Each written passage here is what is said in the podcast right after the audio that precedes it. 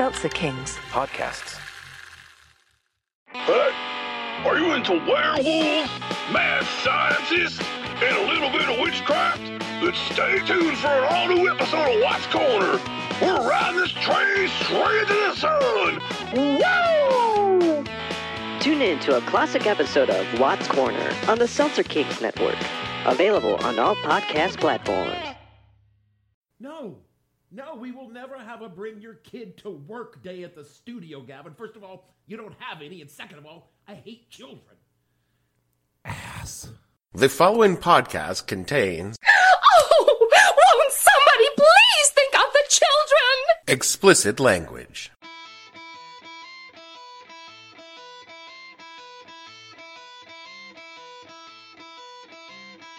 Hello, and welcome to the podcast that asks a simple question. When you asked me over Thanksgiving dinner when I was going to have a kid, what the hell were you thinking? I'm your host, Dave Bledsoe. This is a Friday, November 29th, 2019, Family Tradition edition of the show where we talk about how important families are at this time of year and why I never had one. Stay tuned. The What the Hell Were You Thinking podcast is brought to you by returning sponsor, the Vasectomy Hut. When you need to get snipped quick, call the Vasectomy Hut. With the holidays coming up and all the damn kids around, isn't it t- about time you had your nuts cut? Our doctors specialize in quick, clean nut cuts in under an hour. No more waiting to get your vas deferens done.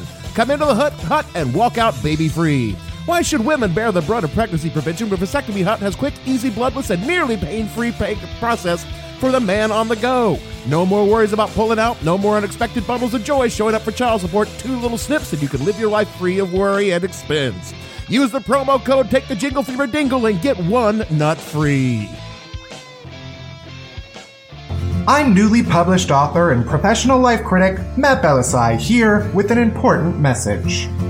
Are you thinking about bringing your piece of shit baby to the movie theater and then pretending like it's just a hamburger that you smuggled in and not a screaming mass of misery that came out of your vagina? Have you ever thought it was a good idea to take your tiny, easy bake diarrhea machine of an infant into a restaurant instead of staying at home and eating half a dinner over a bathroom sink like every other parent in the world? Are you thinking about parking your stroller up in this bar just so you can knock back a few vodka cranberries while your spawn vomits an entire tub of beefaroni next to my Long Island iced tea? Well, I'm here to tell you fuck you. Leave your goddamn baby at home. If you gave birth to it, you own it and every trash thing that comes out of it. Remember, until it's grown, leave it at home.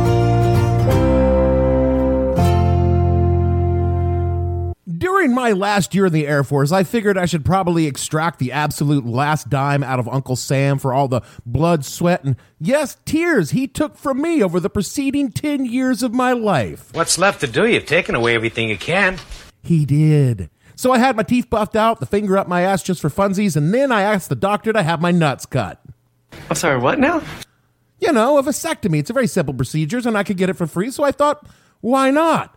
And the doctor looked at me and he said, What does your wife have to say about this?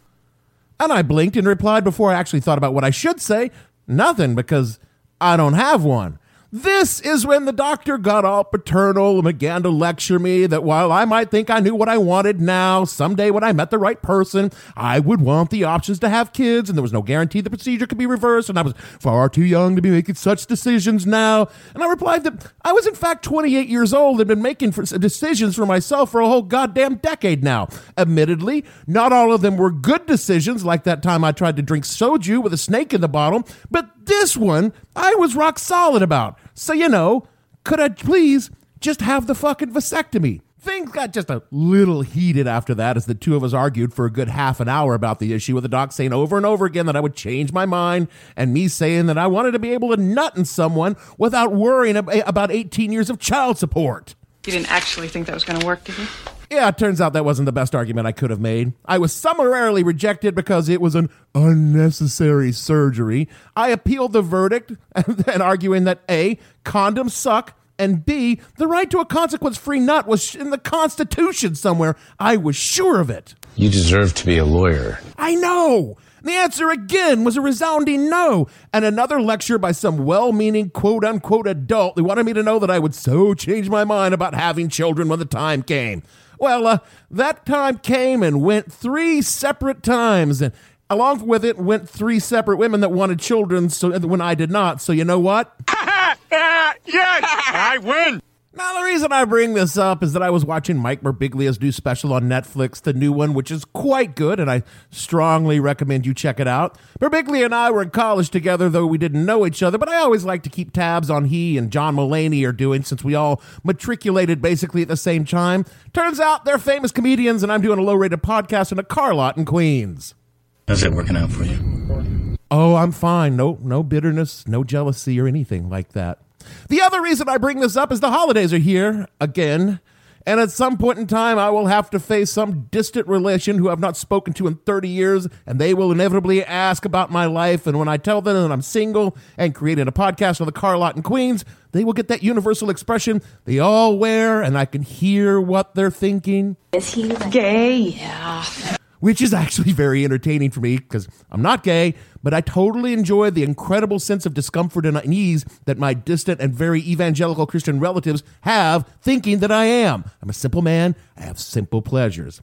As for my parents, they've long come to grips with any disappointments I might they might have in my not continuing their genetic legacy and found some sense of relief that I've not left a trail of bastards around the world through all my little travels. I think it's the little things that count.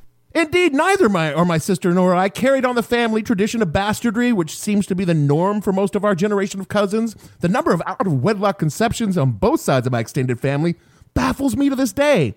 We were such up, upright church folks, it boggles the mind. How many kids didn't get the message about sex before marriage? And it certainly didn't get anything remotely resembling sex education to keep these little accidents to keep from happening. You think it's connected? Oh, yeah, it definitely is. I mean, not that bastardry is such a bad thing. I mean, it's hardly as though we're cluttering up any inheritance rights or anything. None of our family was a contender for the crown prince of the trailer park. These days, the stigma is entirely gone from a youthful indiscretion stemming from a bottle of Jim Beam and a lack of a condom. A happy accident because because it led to you. But I think both my folks are just a little bit smug at the family reunions because both their kids understood the necessity of pulling out in time. And if I have to be honest, this time of year always makes me wonder a little bit what life might have been like had I gone with that upbringing that you know that life had in store to me. What might have become to me if I stayed in Tennessee. Alcoholism as a superpower. Well, that is an interesting take. Well, you know, it works out. Sometimes you still get the things you would have gotten if you hadn't left. I figure that if I'd stayed in Tennessee, I'd be on marriage number three by now and on full time disability because of my back. You know, all those years as a long haul trucker just played hell on it, I guess. I'd have at least two kids from my first marriage back when I still had hope, both of whom never speak to me since their mama moved on to, on to Ohio and they were adopted by what they call their good daddy. And I predict that at least one, that I'd have at least one bastard because, you know. It's a family tradition. Likely from a waitress I dated in the 90s and knocked up after a Motley Crue concert. Now, I would just be sitting around the house drinking cheap whiskey and surfing the internet, waiting for my check to come from the government, probably creating pro Trump screeds on Facebooks. I call this version of, of Mirror Dave the evil one because for some reason he's dyed his goatee black. There's this other version of me that revolves around me marrying this girl named Michelle that I was dating in the late 1980s. She was my first serious girlfriend and was very, very much the kind of girl my mother would want me to marry. Very wholesome. She was. Ah, Michelle liked me a lot, and I liked having sex with Michelle. Had I not gotten orders to Korea when I did, there was a very good chance that I, being the upstanding young man, still very innocent and unsullied of the world, I would have married her. That's the version of me that turned out somewhat better than Evil Dave. I mean, I'd still totally be divorced now, but we would have stayed together until the kids were in college and I retired from the Air Force when we split up amicably and she got half my retirement check.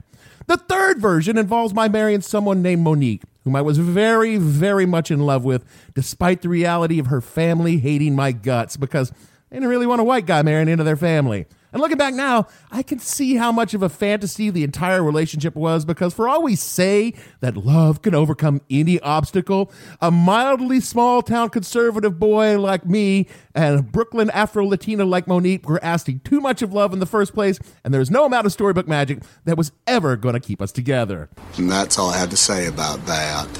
And the final version involves me and someone who's still tangentially in my life today. And that's the one that I always makes me feel just a little misty about when I think about alternatives, because that's the one that I fucked up. I mean, I knew what I was doing when I fucked it up, and maybe I was even right to fuck it up, but it still bothers me.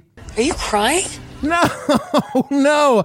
I was crying last week when someone got a fat podcasting deal. This is just me with a slight bit of melancholy. It was between versions one and two the idea that I really didn't want kids began to take hold, and between three and four, I was asking doctors to devast my defrons. That is not a thing. I don't know what the technical terms for it are. I wavered on four, but after four, I was sure me and children were very much a bad match. First of all, I'm still basically a child myself. Truer words were never spoken. I've spent most of my life avidly avoiding things like personal responsibility, accountability, and debt collectors. They say people change once they have kids, and that may be true, but you know what doesn't change? When you borrow a shitload of money to go to college, they still want you to pay that back, even if you drop a couple of crotch, crotch fruit. And for a lot of years, I didn't have the money to pay it back. So, what am I going to do now that I can finally make a few payments on it? Decide today is a great day to make a little copy of me with some other poor woman who's crazy enough to want to provide me the other half of the baby batter? And also, let's face it, I have no idea how to raise a kid today. All of my child rearing knowledge came from 1970s television shows. I mean, Florida Evans was a great mom to Michael, Thelma, and JJ, but I'm not sure her experience would directly translate to raising a 21st century child. And what with James dead, I'm sure I couldn't handle being a single mom. We lucky, we got. Good.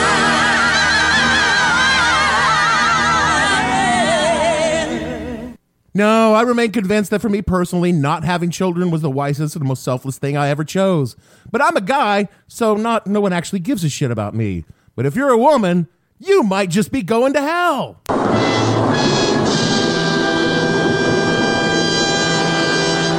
From an article on StrangeNotions.com, Bishop Robert Barron described on Strange Notions as, quote, auxiliary bishop to the Archdiocese of Los Angeles. He's an acclaimed author, speaker, and theologian. He's America's first podcasting priest and one of the world's most innovative teachers on Catholicism. Very good. Yeah, swell.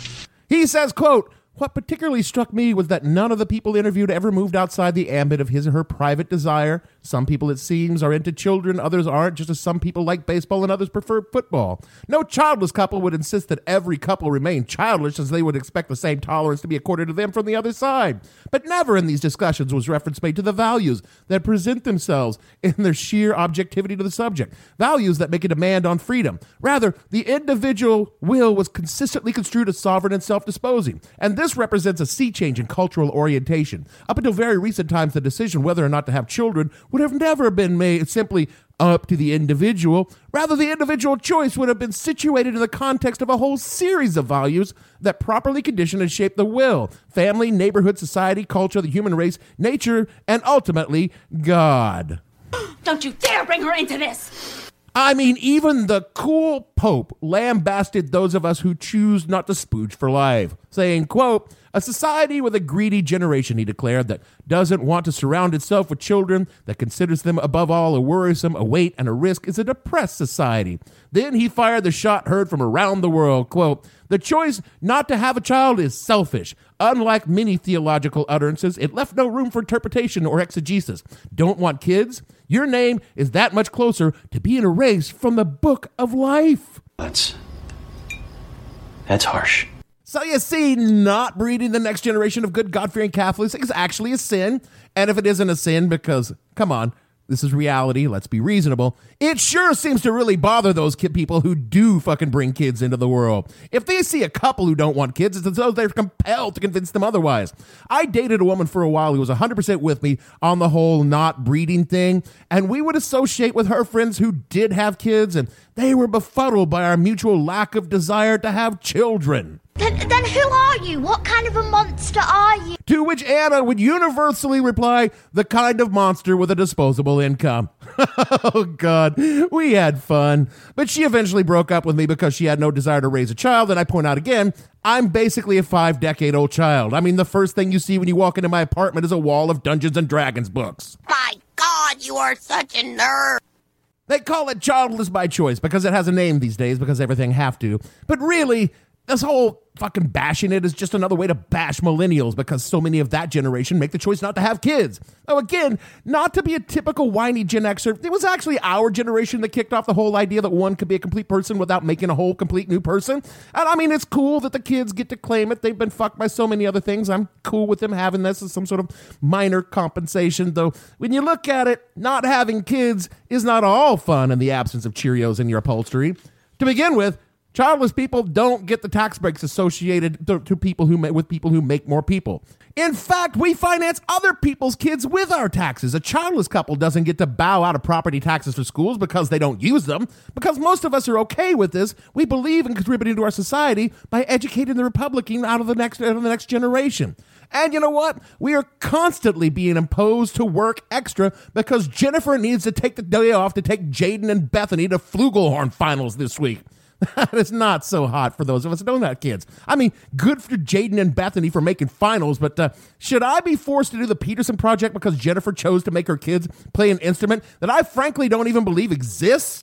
Uh, the flugelhorn is an interesting uh, instrument in that it sort of fills a non-existent gap between the cornet and the E flat horn in the brass band. Um, but the problem with that is that this has the same amount of tubing as a cornet, as in the length is the same, but the dimensions of the tubing are different.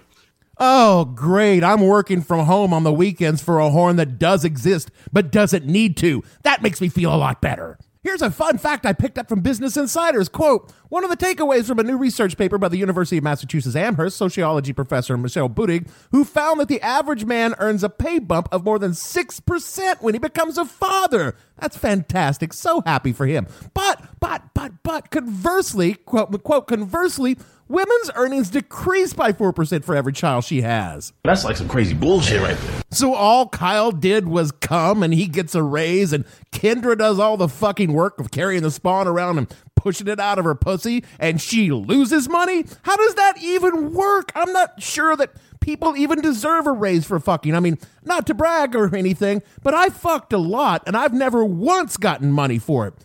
I don't know. One time a woman did give me cab fare, but that's because I left my car at the bar the night before and she didn't want to have to drive me home. Hell, in Sweden, they just give you money for having kids, but it's Sweden and they'll pretty much get you money for breathing over there. But you could definitely get what's called the universal child benefit to help with expenses after you have the kid. And I'm not saying that that's a bad thing. I'm just saying that those of us who choose to not further tax the planet with another generation of humanity aren't getting a thanks for using birth control benefit or anything, or Fuck, I don't know. Maybe they do. It is Sweden. But before you think I'm about to go all Rush Limbaugh and welfare babies and shit, fuck you for thinking that, first of all, because I'm not saying poor people shouldn't get help, and anyone who thinks otherwise is just a real fuck shit. But, you know, having kids is fucking expensive, and if you're already having trouble, maybe you shouldn't be having children. Who the hell do you think you are? Well, I'm the guy who's uh, saying that maybe free and easily accessible birth control for everyone who wants it without restrictions or reservations would probably save a lot of money for a lot of people. And if you're the kind of person who gets upset about a clump of cells that may become a person someday, wouldn't it be better and cheaper to keep that little clump from forming in the first place than to have someone get rid of that clump later? No, no, just me. All right, forget I said anything. I could be fixated on this because my dear friends have decided they're gonna, she and her wife are going to have a kid against all my advice. And they'd even asked me once upon a time if I might be interested into uh, donating to the uh, to the cause, as it were. Take this cup, fill her up, all right? That was an interesting moment for me because here was a chance for me to have a kid and none of the responsibilities. I actually could have had a consequence free nut that I'd been seeking for my doctor in the Air Force. But this kid, my kid, He would be raised by two brilliant, loving women in an actual paradise. I've been to their house and I would want to be a kid there. They told me I could be as much or as little a factor in the kid's life as I wanted to be, though I would obviously sign over all my legal rights, of course. And as for the kid's parents, one, one mom is a doctor and the other mom is my amazing genius friend whom I love like she was my own family. I mean, I love both of them like they were family, but man, I couldn't think of a better mother, and all I had to do was nut in a cup, which, you know, I do all the time anyway for reasons. And I, I couldn't do it. Not the nutting in the cup again because I, I do that all the time. So, can we just move on, please? Turns out it wasn't the staggering responsibility of raising a child or the necessity for me to finally grow up and stop acting a fool that kept me from wanting children. It turns out my aversion was for what I think are principles. I've never had any, so it's it's hard for me to tell. You see, the kids' table where I continually get seated every Thanksgiving because I didn't breed, it's getting pretty crowded. What with me and cousin Tim down here, and frankly, cousin Tim shouldn't be around the kids if you know what I mean. But on the bigger picture, there's 7 billion people already on the planet. And we're on track for 10 billion by 2060. And if you haven't noticed, things are not going great for a lot of people on this planet. And I'm not seeing a whole lot in terms of what I would call hope for the future. Look, I'm not saying that, you know, everything will go to shit by the end of my lifetime. And maybe there's still time for people to turn it around and start fixing our fuck ups that have all gone before them. But like me paying off my student loans. My advice is uh, don't hold your breath. Now, those of you who do have kids, you have a real impetus to keep working on it, to keep up hope, to raise your kids to face the world as it will be. But those of us who decided to keep our DNA out of the pool decided to risk, decided the risk is just too big of a wager for us on someone we love. I've spent my entire life avoiding risking the lives of others. My life, fuck, I'll roll them bones, but the people I love, I can't hurt them. And I know I would love my kids, even if they were being raised by two happy, well adjusted lesbians who would do anything in their power to give that kid the best life ever.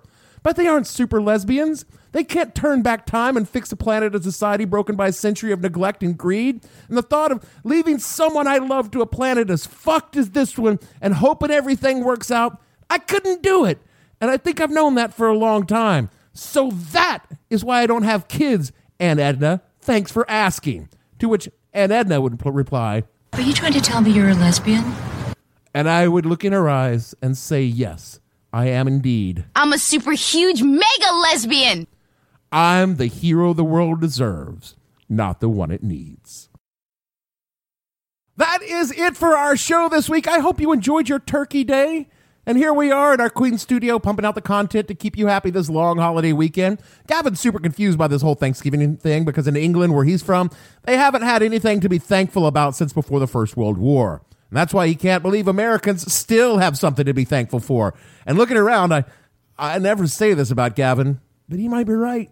But let's not worry about the future just right now. Be thankful for who and what you have, even if who and what you have is a seven year old who's currently lighting the Christmas tree on fire, which shouldn't be up for at least another week. Speaking of acts of arsons, committed act of intellectual arson, rate and review this show wherever you get your pods. It's like lighting someone's Christmas tree on fire in their minds when they hear us and wonder why this show is even up at all, just like your Christmas tree, which shouldn't be up for another week. Follow us on Twitter at the hell underscore podcast for all my thoughts on children and their foibles. All of the shows are on SoundCloud at the show name, and check out whatthehellpodcast.com for some special gifts suitable for sharing. It is giving season, so head on over to patreon.com slash whatthehellpodcast and give us a buck for liquor. You won't miss it, and I'll put it to good use. So for me, Dave, why do you drink Bledsoe? Producer, why do you roll smoke Gavin? And all the fictional lived out songs we've wrote on this show, we want to say that if we get stoned and sing all night long, the neighbors are going to call the cops on us just like last time. We'll see you all next week.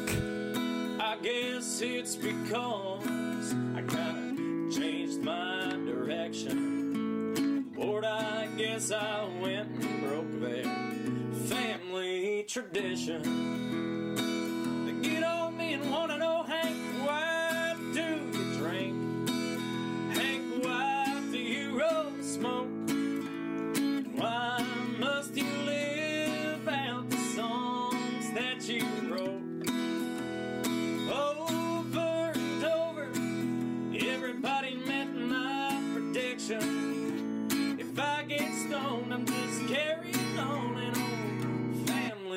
tradition.